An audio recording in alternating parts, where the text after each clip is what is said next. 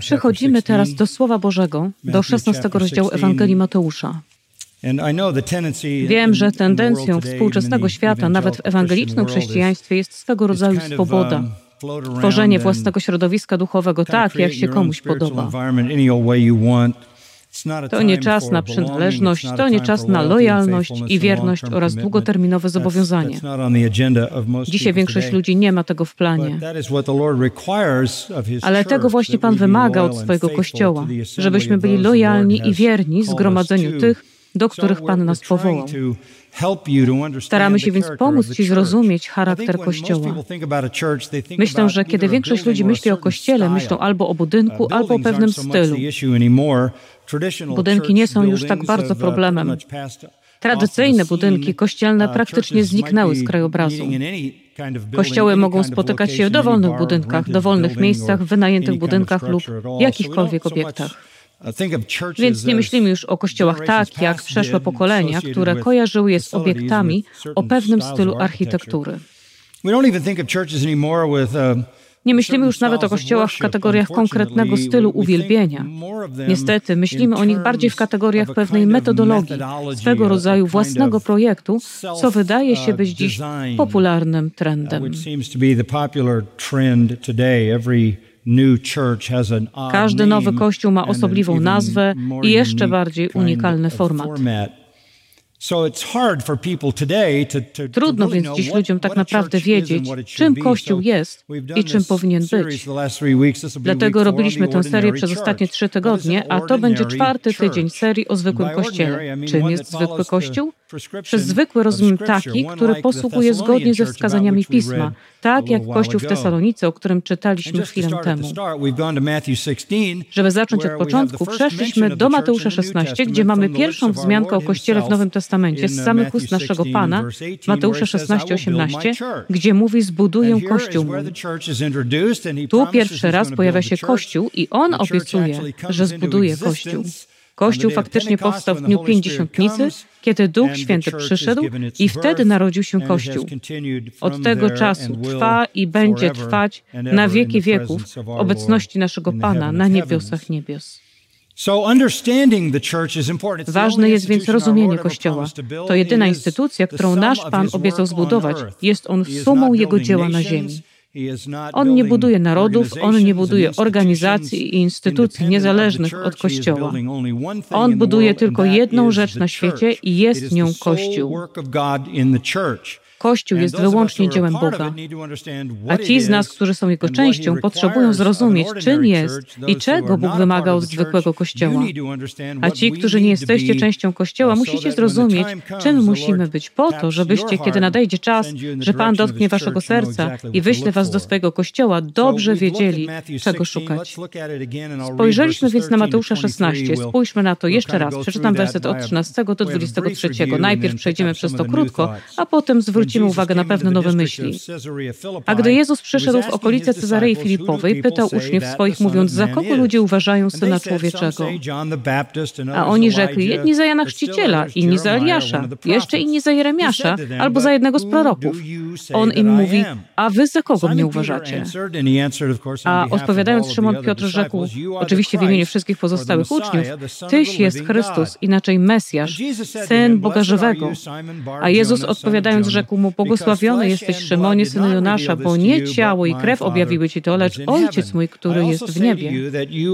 A ja ci powiadam, że ty jesteś Piotr i na tej opoce zbuduję Kościół mój, a bramy piekielne nie przemogą go.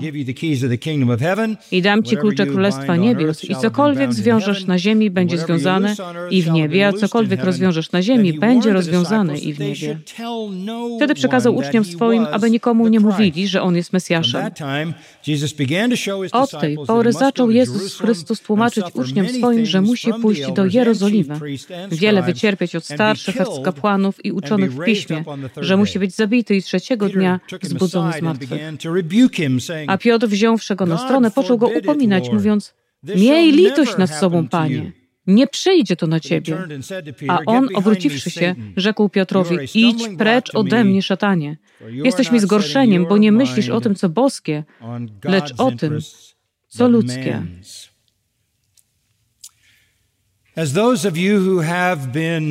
Wy, którzy narodziliście się na nowo z Ducha Bożego oraz otrzymaliście boskie i wieczne życie, wiecie. Wy, którzy jesteście w stałym, żywym związku z Panem Jezusem Chrystusem przez Jego Ducha, który w nas przebywa, wiecie, że jesteśmy członkami Jego ciała, Kościoła. To jest fakt. Każdy wierzący, prawdziwie nawrócony człowiek jest w jedności z Chrystusem, w jedności z Bogiem. Mieszka w nim Duch Święty i jest żywo zjednoczony przez wspólne życie wieczne z każdym innym wierzącym. Wyróżniamy Kościół walczący, czyli Kościół żyjący na ziemi i Kościół triumfujący, czyli Kościół żyjący w niebie. My wszyscy jesteśmy jednym Kościołem. W tym sensie na świecie istnieje tylko jeden Kościół, jedna duchowa jednostka. Tych, którzy posiadają boskie życie dzięki darowi zbawienia przez wiarę w Jezusa Chrystusa i działanie Ducha Świętego. Wszyscy wierzący, którzy otrzymali dar zbawienia, zostali umieszczeni w Kościele ciele Chrystusa, zgromadzeniu odkupionych. Należycie tam, bo macie wspólne życie. To jest złączony z Panem, jest jednym duchem, jednym z Nim i z wszystkimi, którzy są złączeni z Nim. Mamy wspólne życie, kochamy Go, mówi Jan, i kochamy wszystkich tych, którzy Go kochają, bo mamy wspólną miłość i właśnie przez tę miłość jesteśmy znani jako Jego uczniowie. Jest zatem jeden Kościół, jesteśmy jednym Kościołem, który jest jedno z Nim i jedno z wszystkimi, którzy są jedno z Nim. To jest prawdziwy duchowy Kościół. Nowy Testament mówi o Kościele Bożym, o Kościele Chrystusa i o jednym prawdziwym Kościele. Ale Nowy Testament używa też słowa Kościół w liczbie mnogiej. O kościołach Bożych mówi w drugim Tesaloniczan. O kościołach Chrystusa mówi w Rzymian 16. O kościołach Bożych w Chrystusie mówi w pierwszym Tesaloniczan, rozdział drugi. Kościół jest więc jeden, a jednak objawia się na świecie w wielości lokalnych zgromadzeń. Możemy więc mówić o Kościele jako o jednym w jego rzeczywistości duchowej, ale jako o wielu w jego widzialnych przejawach. To jest jeden z kościołów Kościoła Chrystusa. W tym miejscu znajduje się Kościół. Prawdziwy Kościół rozproszony po całym świecie manifestuje się w lokalnych zgromadzeniach, żeby ukazywać moc zbawienia i głosić Ewangelię Jezusa Chrystusa w każdym miejscu. To jest rolą Kościoła żeby głosić Ewangelię, którą demonstruje obserwującemu światu swoim przemienionym życiem. Nie mamy być modni, mamy być wierni. Nie mamy być popularni, mamy być prześladowani. Nie mamy być siłą społeczną, mamy być siłą zbawczą. Nie mamy okazywać tolerancji w miłości, ale ogłaszać prawdę w miłości. Każdy przejaw Kościoła Pana na świecie ma być naznaczony biblijną wiernością. Biblijną wiernością. Zwykły Kościół wzoruje się na Piśmie Świętym, bo ono wyznacza życie Kościoła. To jest zwykły Kościół i jest to Kościół, który buduje nasz Pan. Nie powinniśmy być znani z naszej innowacyjności ani z naszej wyjątkowości, ale z naszej uniwersalności. Nie powinniśmy z dumą mówić, że nie jesteśmy jak żaden inny Kościół, ale powinniśmy z dumą mówić, że jesteśmy jak każdy inny prawdziwy Kościół, który podąża za wskazaniami Pisma Świętego. Wróćmy teraz do Mateusza 16 i skupmy się tylko na słowach z wersetu 18. Zbuduję Kościół mój, wypowiedziany przez naszego Pana, głowę Kościoła. Ja zbuduję mój Kościół. Każde słowo jest kluczowe. Każde słowo jest kluczowe. Ja mówi nam, że budowa Kościoła jest osobistym dziełem samego Pana. Jest to osobiste dzieło samego Pana. Jeśli jesteś w Kościele, jesteś w nim, ponieważ On osobiście dodał Cię do swojego Kościoła. Dzieje apostolskie 2,47. Pan zaś codziennie pomnażał liczbę tych, którzy mieli być zbawieni. Kościół rośnie z każdą kolejną duszą, którą przemienia Pan. On jest tym, który buduje swój kościół. Ja wykonuję tę pracę osobiście. Nie jest to ludzkie przedsięwzięcie, jest to boskie przedsięwzięcie. I jest to prawdziwe dzieło samego Chrystusa, który jest osobiście oddany każdej osobie w Kościele. Jest z nią złączony na wieczność. On żyje poprzez nią. On troszczy się o nią. On osobiście działa, budując swój Kościół. Ja. A potem słowo zbuduję. To nie jest życzenie. To jest całkowicie pewne stwierdzenie oparte na suwerennym celu, suwerennej mocy i suwerennej woli. Ja zbuduję Kościół. To nie jest jego nadzieja. Nie mówi chciałbym, pragnę. On mówi ja zbuduję Kościół zbuduję. To stwierdzenie opiera się na suwerennej władzy, suwerennym planie. Ja zbuduję. W rzeczywistości ta wola jest tak silna, że pod koniec wersetu 18 mówi: Bramy Hadesu lub bramy piekielne nie przemogą go.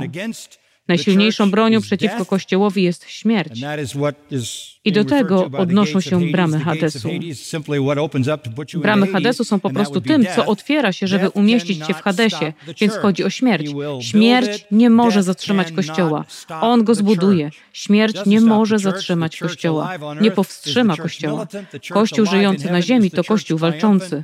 Kościół żyjący w niebie to Kościół triumfujący. Żywy czy umarły, Kościół trwa dalej. Paweł mówi o tym słowami. Czy żyję, czy umieram, pański jestem. Ja zbuduję. To mówi nam, że nie jest to statyczne. To dzieje się stale. Przenosi się w przyszłość. Zaczęło się w Dzień Pięćdziesiątnicy, zaczęło się od bardzo szybkiego rozwoju. Trzy tysiące pierwszego dnia, kolejnych pięć tysięcy kilka tygodni później. A potem zaczęło się rozszerzać na całą Ziemię i wciąż rośnie rośnie z nieodpartą boską siłą w obecnym tempie, niepodobnym do niczego w historii świata. Kościół rośnie na całej kuli ziemskiej. On buduje swój Kościół i będzie kontynuował jego budowę aż do odkupienia ostatniego wybranego wierzącego, a następnie zbierze cały swój Kościół do chwały. Słowo mój mówi nam, że On jest wyłącznym właścicielem Kościoła. Ma go na własność, bo zapłacił za niego cenę ofiary z samego siebie, wając swoją krew na krzyżu. On jest Panem i głową nad całym Kościołem i nad wszystkimi kościołami. Nabył je swoją własną, drogocenną krwią. Słowo Kościół jest również bardzo ważne. To słowo opisuje zgromadzenie wybranych, odrodzonych, usprawiedliwionych, uświęconych i uwielbionych świętych. Każde słowo jest tutaj istotne. Ja zbuduję mój Kościół. Jest w tym element niezwyciężoności niezwyciężona rzeczywistość. Nic, nawet sama śmierć, ta największa broń, jaką dysponuje szatan. Hebrajczyków 2 mówi, że on ma władzę nad śmiercią. Nawet sama śmierć nie jest w stanie zatrzymać Kościoła. Dlatego Paweł mówi na końcu pierwszego listu do Koryntian, gdzie jest to śmierci, zwycięstwo Twoje? O grobie, gdzie jest Twoje zwycięstwo? Chrystus pokonał śmierć. I tak w drugim Koryntian 2 Paweł mówi, my zawsze zwyciężamy w Chrystusie. Kościół jest zwycięskim dziełem Boga w Chrystusie przez Ducha Świętego na świecie i jest niepokonany. Będzie taki, jak Bóg go zaprojektował. Kościół został obiecany synowi przez Ojca w Ewangelii Jana 6 i 11, a później z powrotem obiecany Ojcu przez Syna w 1 Koryntian 15. Kościół jest darem miłości Ojca dla Syna. Dlatego mówi się o nas jako o danych Synowi. A już w 1 Koryntian 15, kiedy wszyscy zostaniemy zgromadzeni w objęciach Syna na wieczność, Syn odda nas z powrotem Ojcu niesamowite, chwalebne przeznaczenie, które odsłania się w Kościele. Nie można tego potraktować beztrosko, o czym przekonamy się za kilka chwil.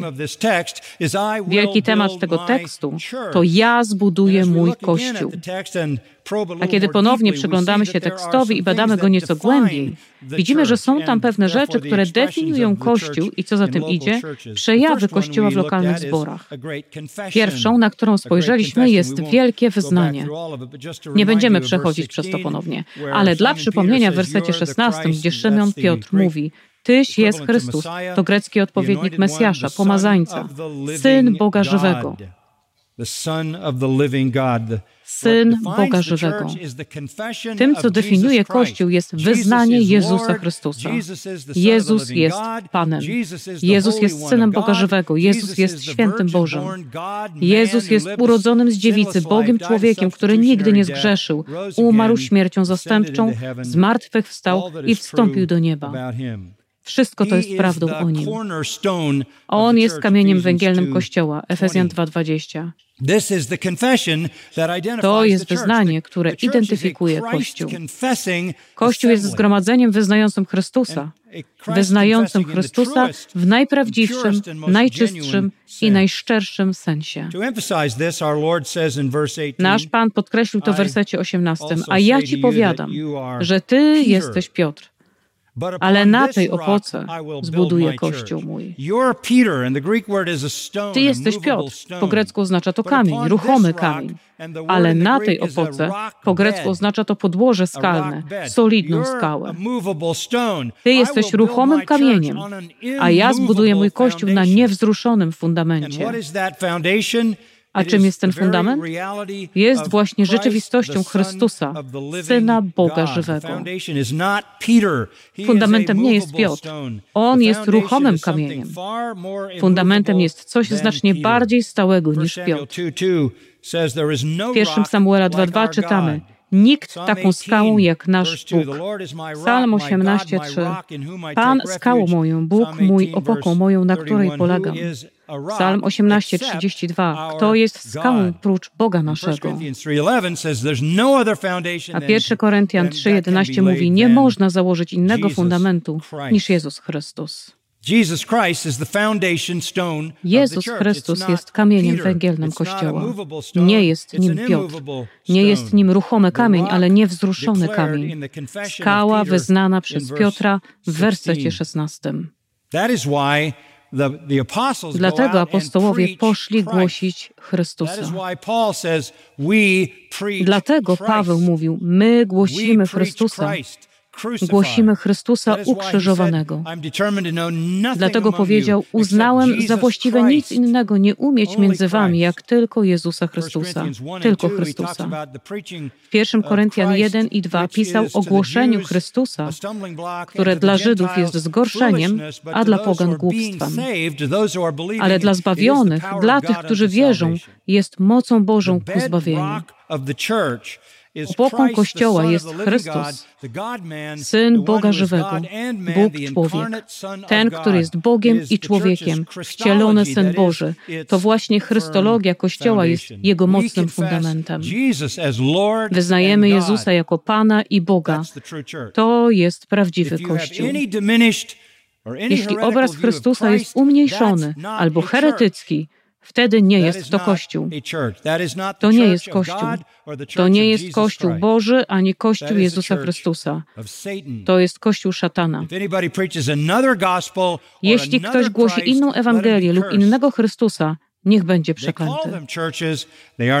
Nazywają to kościołami, ale nie są kościołami. Tak więc opoką Kościoła jest Chrystus, Syn Boga żywego. A Kościół, przez charakter tego wyznania, jest zgromadzeniem skupionym na Chrystusie. On jest przedmiotem naszej czci. Po drugie, w wersecie 17 widzieliśmy, że Kościół wyróżnia wielka komunikacja. Inaczej objawienie. Jezus powiedział, błogosławiony jesteś Szymonie, synu Jonasza, bo nie ciało i krew objawiły ci to, lecz Ojciec mój, który jest w niebie. Znacie prawdę o mnie, bo została wam objawiona z nieba. Prawda Kościoła, prawda, którą Kościół trzyma, głosi i strzeże, jest prawdą objawioną od Boga w niebie. Źródłem wszelkiej prawdy dla Kościoła jest objawienie Boże zawarte w Piśmie Świętym. Zawarte w Piśmie Świętym. Pismo Święte staje się więc kluczami do Królestwa Niebieskiego. Właśnie wtedy, kiedy działamy w imieniu Pisma Świętego, działamy w zgodzie z niebem. Właśnie o tym mówił w wersie 19. Zatem źródłem wszelkiej prawdy dla Kościoła jest objawienie od Boga zawarte w Piśmie Świętym. Prawdziwy Kościół staje się więc filarem i podwaliną prawdy. To prawda Bożego Słowa, zgodnie z 1 Tymoteusza 3,15, pokazuje nam, jak powinniśmy zachowywać się w Kościele. Jak powinniśmy zachowywać się w Kościele. Ze Słowa Bożego dowiadujemy się, jak mamy postępować w Kościele. Kościół charakteryzuje się więc wielkim wyznaniem – Jezus jest Synem Bożym, Panem, Zbawicielem, Mesjaszem. Kościół znany jest ze swojej wielkiej komunikacji, boskiego objawienia Boga w Piśmie Świętym, jedynym źródle zbawczej, uświęcającej prawdy. I to prowadzi nas do trzeciej cechy Kościoła. Kościół odznacza się wielkim kontrastem. Werset 20. Czytelnika uderza tam stwierdzenie, które zaskakuje w świetle tego, co właśnie zostało powiedziane.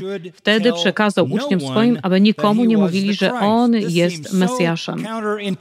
To wydaje się tak sprzeczne z intuicją, a z pewnością wygląda na dokładne przeciwieństwo wielkiego posłannictwa, które nakazuje nam iść i głosić Ewangelię wszelkiemu stworzeniu.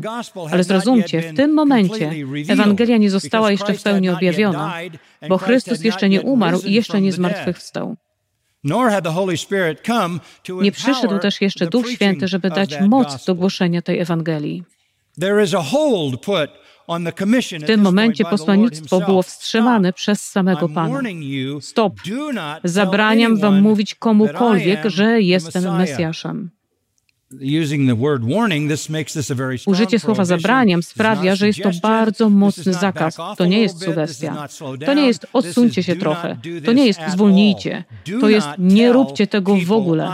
Nie mówcie ludziom, że jestem Mesjaszem. Nie mówcie im tego. Nie mówcie nikomu. Nie mówcie nikomu. To zakaz powiedzenia choć jednej osobie, że on jest Mesjaszem. O co w tym wszystkim chodzi? Odpowiedź jest w zrozumieniu tego, jak Żydzi postrzegali Mesjasza. Ilustruje nam to Ewangelia Jana 6:15. Pamiętacie, że w szóstym rozdziale Ewangelii Jana Jezus nakarmił ogromny tłum i pasowało to do standardowego żydowskiego poglądu na Mesjasza jako władcę, um, który miał przyjść i wyeliminować wszystkich ich wrogów, wyeliminować wszystkie ich problemy, zapewnić pokój, bezpieczeństwo, ochronę, dobrobyt, a nawet jedzenie. I wprowadzić w życie wszystkie obietnice przymierza Abrahamowego, Dawidowego, a nawet nowego przymierza danego przez proroków. Więc kiedy Jezus zrobił to, co zrobił, oni byli gotowi uczynić go swoim mesjańskim królem. Werset 15. Poznawszy, że zamyślają podejść, porwać go i obwołać królem, uszedł znowu na górę, sam jeden. To, co zrobił, karmiąc być może 20 tysięcy ludzi, tworząc dla nich jedzenie, potencjalnie współgrało z ich fałszywymi wyobrażeniami o Mesjaszu.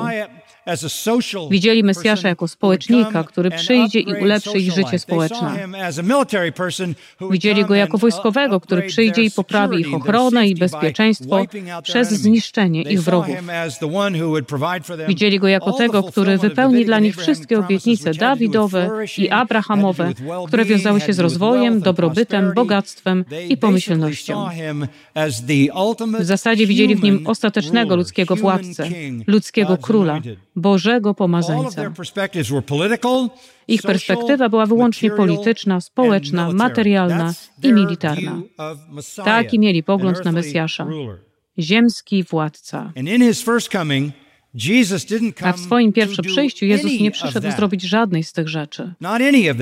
Żadnej. Dlaczego stworzył jedzenie tych kilka razy, kiedy to zrobił? Aby ukazać swoją boskość. Z tego samego powodu chodził po wodzie i uzdrawiał ludzi, żeby dać im przedsmak przyszłego królestwa, w którym będzie obfitość jedzenia, zdrowie i dobrobyt. Żeby pokazać, że faktycznie był obiecanym Mesjaszem ale nie przyszedł za pierwszym razem po to, by ustanowić ziemskie królestwo. W 18 rozdziale Jana Jezus stanął przed Piłatem, a można chyba powiedzieć, że to Piłat stanął przed nim na rozprawie. Piłat wszedł do pretorium w wersecie 33 i powiedział, czy ty jesteś królem żydowskim? O, to było pytanie. Oni zdecydowali, że nie chcą, by został ich królem. Myśleli, że nim będzie, kiedy czynił cuda i kiedy ich karmił ale on ich rozczarował. Doznali głębokiego rozczarowania z dwóch powodów. Pierwszym powodem było to, że nie pokonał ich wrogów, że nie wyzwolił ich spod rzymskiej okupacji. Drugim powodem było to, że zaatakował ich oraz ich religię, ich fałszywą, obłudną religię. Dlatego odrzucili go jako Mesjasza do tego stopnia, że zgładzili go rękami Rzymian. Ale Jezus odpowiedział Piłatowi w wersecie 36. Królestwo moje nie jest z tego świata. Gdyby z tego świata było królestwo moje, słudzy moi walczyliby, abym nie był wydany Żydom, bo właśnie królestwo moje nie jest stąd. Nadejdzie czas, kiedy Jego królestwo będzie z tego świata. Ale kiedy przyszedł po raz pierwszy, powiedział: Królestwo moje nie jest z tego świata. Piłat zapytał: A więc jesteś królem? Na co Jezus odpowiedział: Sam mówisz, że jestem królem. Ja się narodziłem i na to przyszedłem na świat, aby dać świadectwo prawdzie. Każdy, kto z prawdy jest, słucha głosu mego. Jestem królem, ale tym razem nie przyszedłem, żeby ustanowić królestwo na ziemi, ale żeby głosić prawdę, która jest kluczowa dla królestwa i wykonać pracę potrzebną, by stworzyć obywateli królestwa. Pozwólcie mi wyciągnąć z tego bardzo ważny wniosek. Kościół jest obecnie duchowym królestwem Chrystusa na ziemi i nie ma nic wspólnego z ziemskimi królestwami. Królestwo moje, Kościół, nie jest z tego świata. Więc nie walczymy. Nie idziemy z Cromwellem i protestantami do Irlandii, żeby zabijać katolików. Nie robimy tego. Nie walczymy. W całej historii w imię Kościoła miały miejsce straszne, okrutne wojny i bitwy. Nie robimy tego. Królestwo, którego jesteśmy częścią, nie jest tego świata. Jest transcendentne, jest oddzielone, jest obce, jest niezależne.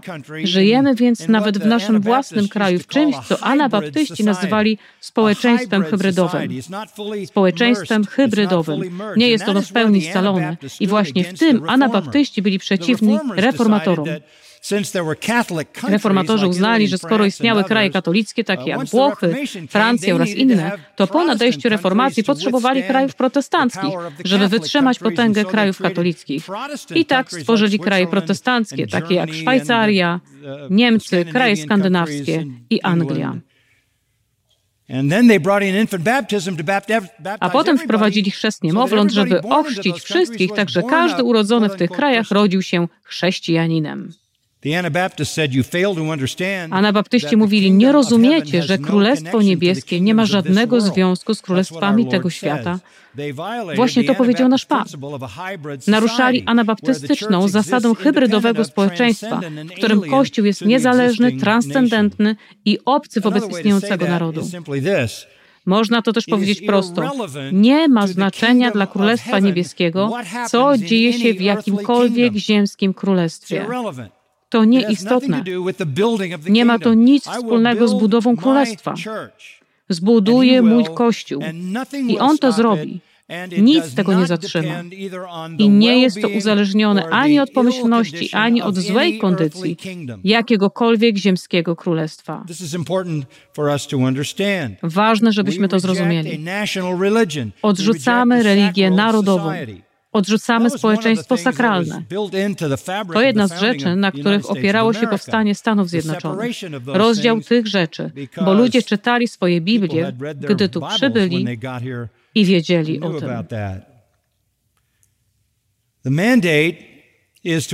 Ten nakaz ma posuwać królestwo do przodu przez głoszenie Ewangelii.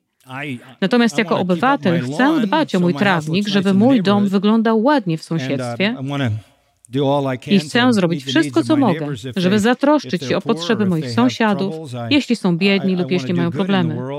Chcę czynić dobro na świecie, a od czasu do czasu, o ile mogę, chcę wpłynąć na sprawujących władzy przez to, co mówię.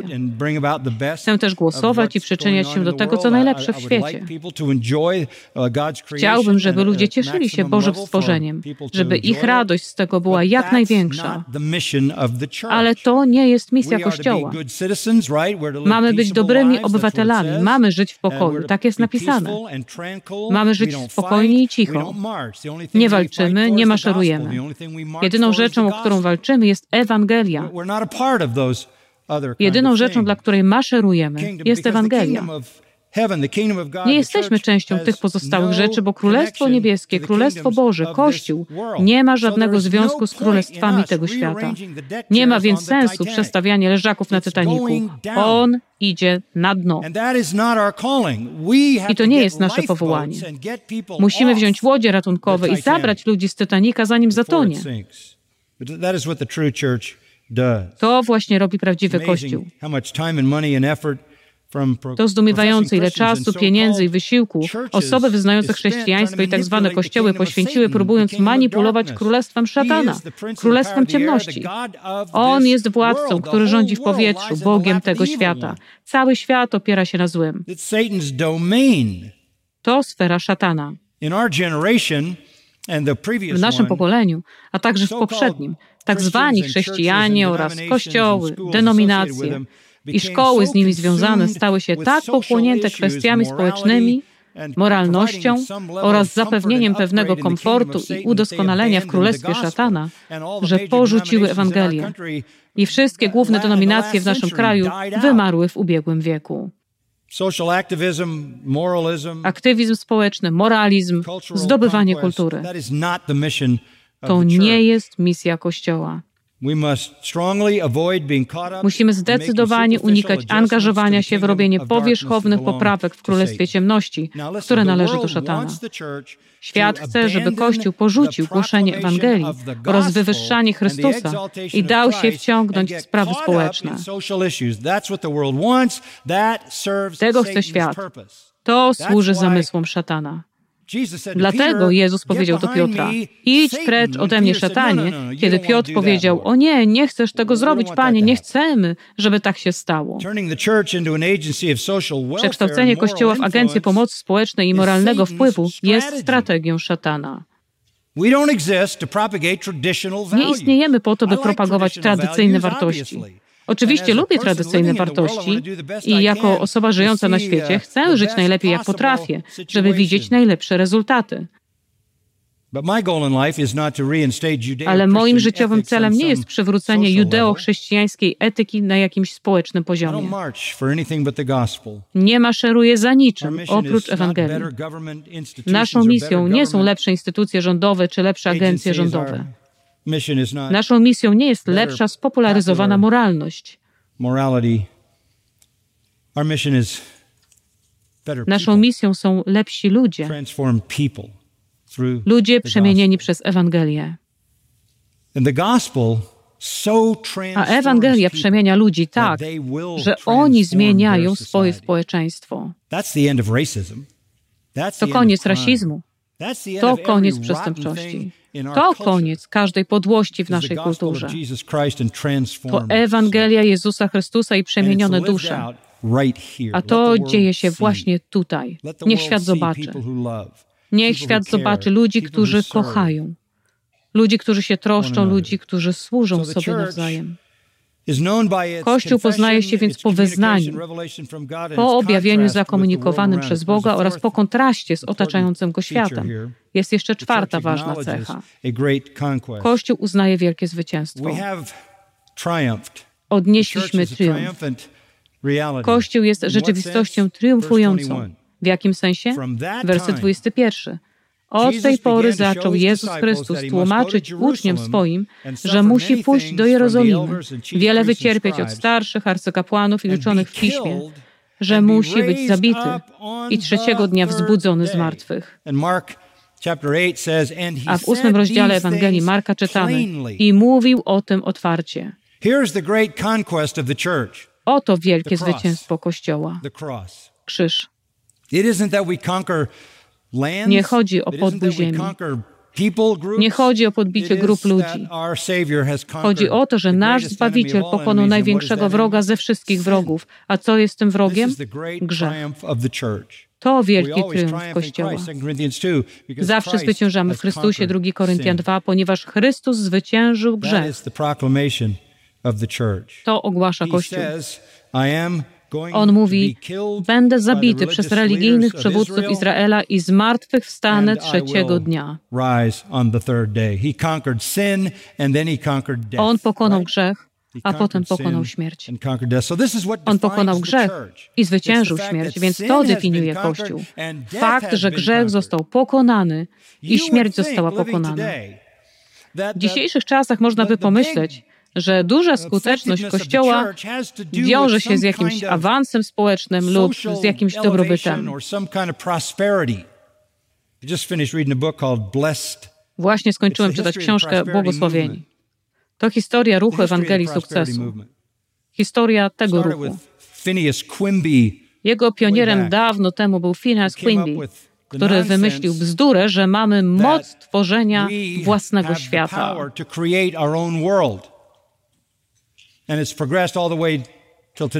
To rozwinęło się aż do dzisiaj, kiedy miliony ludzi są w kościołach, które w takim czy innym stopniu promują Ewangelię sukcesu.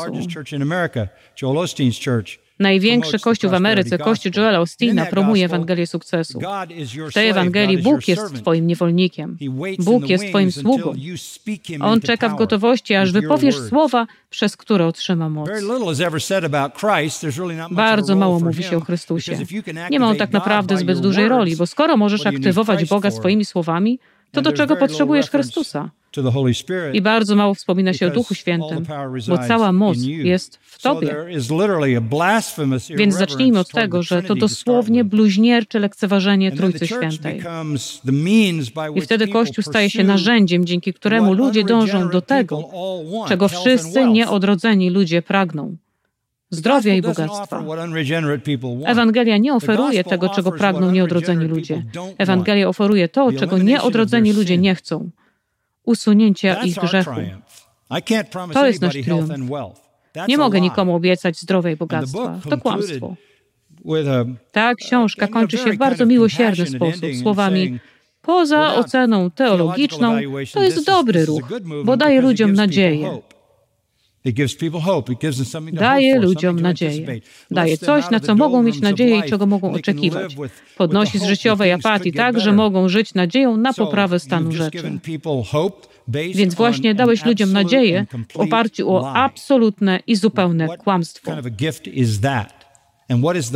Co to jest za dar? I co z niego wynika? My tego nie oferujemy. Nie oferujemy uzdrowienia, nie oferujemy bogactwa, nie oferujemy żadnej z tych rzeczy. To, co oferujemy, to przebaczenie grzechu i życie wieczne w chwale nieba. Bo nasz Pan zwyciężył na krzyżu grzech oraz śmierć i triumfalnie powstał z grobu, a my umarliśmy z Nim i powstaliśmy z Nim do chwały. This is the great conquest of the church. To jest wielkie zwycięstwo Kościoła. This is why you don't see behind me a, a pot of Dlatego nie widzicie za mną garnka ze złotem. You, you see a cross. Widzicie krzyż.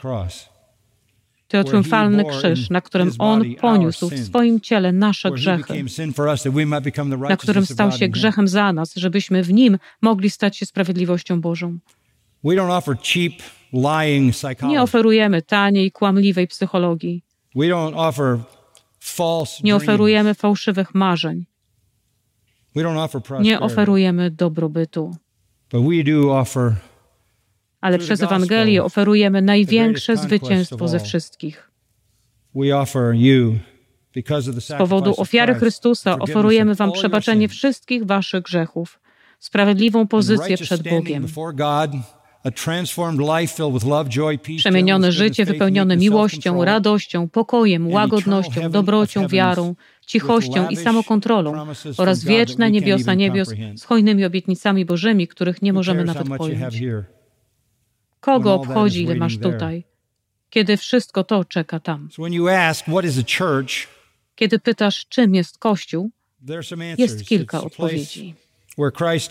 To miejsce, gdzie Chrystus wyznawany jest przez wszystkich jako Pan i Bóg. To miejsce, gdzie następuje poddanie się objawieniu Boga, świętej komunikacji Pisma Świętego.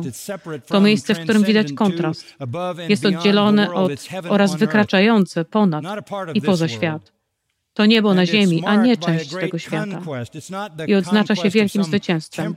To nie pokonanie jakiegoś doczesnego dyskomfortu. To pokonanie grzechu, śmierci i piekła oraz triumf Chrystusa na krzyżu i w otwartym grobie.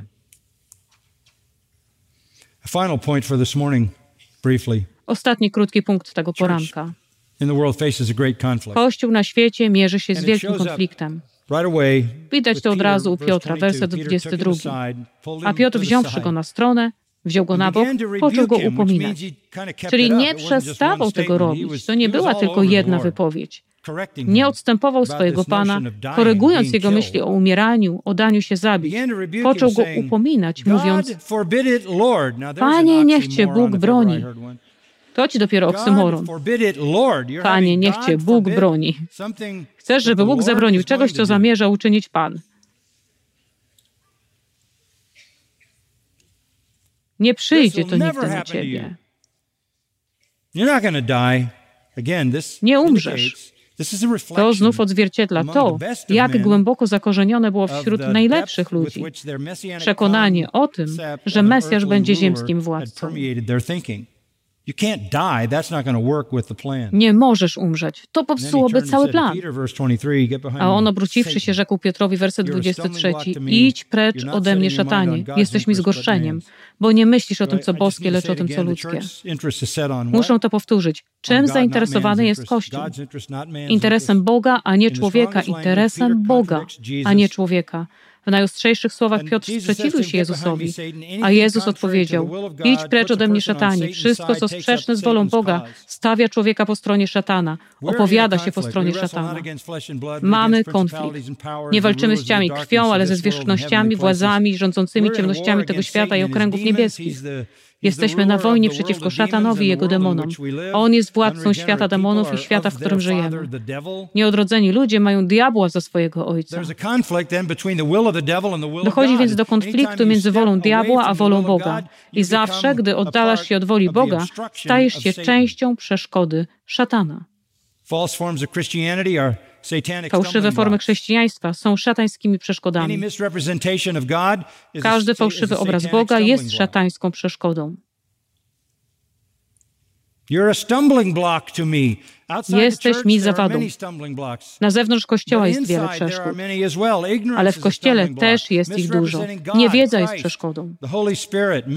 Fałszowanie obrazu Boga, Chrystusa i Ducha Świętego, przekręcanie Pisma Świętego. Wszystko to jest przeszkodą w realizacji celów Boga przez Kościół. To jest fundamentalne dla Kościoła, żeby stawiać czoła wszystkiemu, co złe. Dlatego jest to tak niebezpieczne, a jest to bardzo częste dzisiaj, że ktoś decyduje się założyć Kościół, pojawia się, wynajmuje miejsce i mówi, że reprezentuje Boga, a szerzy ignorancję. I wiesz, że Jezus mówi: idź precz ode mnie, szatanie. To jest przekłamanie. Cała Ewangelia sukcesu to przekłamanie. To przeszkoda. To przeszkadza Kościołowi wzrastać w realizowaniu woli i celu Boga. Fałszywych nauczycieli jest mnóstwo, są wszędzie. Powodem, dla którego jest tutaj seminarium The Masters Seminary, powodem, dla którego istnieje The Masters University, jest to, że potrzebujemy ludzi, którzy w pełni rozumieją wolę Bożą objawioną w Piśmie Świętym, żeby byli liderami w Kościele tak, by w Kościele nie było ludzi, którzy przeszkadzają w realizacji celu, dla którego on istnieje. Wiemy, że szatan sieje kąkol wewnątrz Kościoła. I wiemy, że Paweł powiedział w dziejach apostolskich 20 o przewrotnych ludziach, którzy powstaną w Kościele i poprowadzą ludzi na manowce. Więc musimy być tego świadomi. Robimy wszystko, co możemy, by strzec prawdy, głosić prawdę i dokładnie interpretować Słowo Boże. Dlatego przyjmujemy ludzi umieszczamy ich na lata pod bogobojnymi, wykwalifikowanymi erudytami, zajmującymi się Słowem Bożym po to, by kiedy opuszczą to miejsce, byli gotowi żyć w sposób, który oddaje Bogu cześć i nie nauczać czegoś, co jest przeszkodą dla Bożych celów. To jest prawdziwy Kościół. To jest prawdziwy Kościół. Nie stoi po stronie szatana. Ale dziś w tak wielu fałszywych kościołach rządzi szatan. And what is being propagated a to, co jest propagowane, przeszkadza rozwijać się prawdzie i prawdziwemu Kościołowi.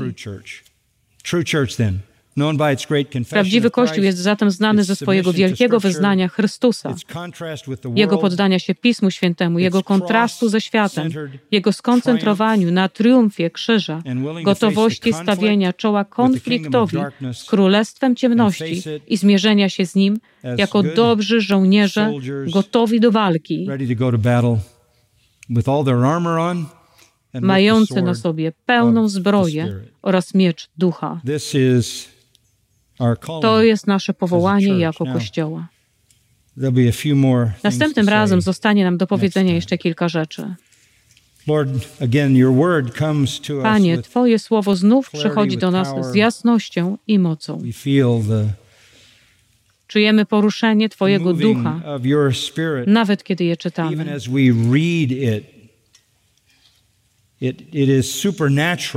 To jest ponadnaturalne. Przechodzi do nas z nieba, wywyższając Chrystusa. Wywyższając Ciebie, wywyższając Ducha Świętego definiując Kościół. Panie, my po prostu chcemy być tym zwykłym Kościołem którym kierował i kieruje nasz drogi Pan.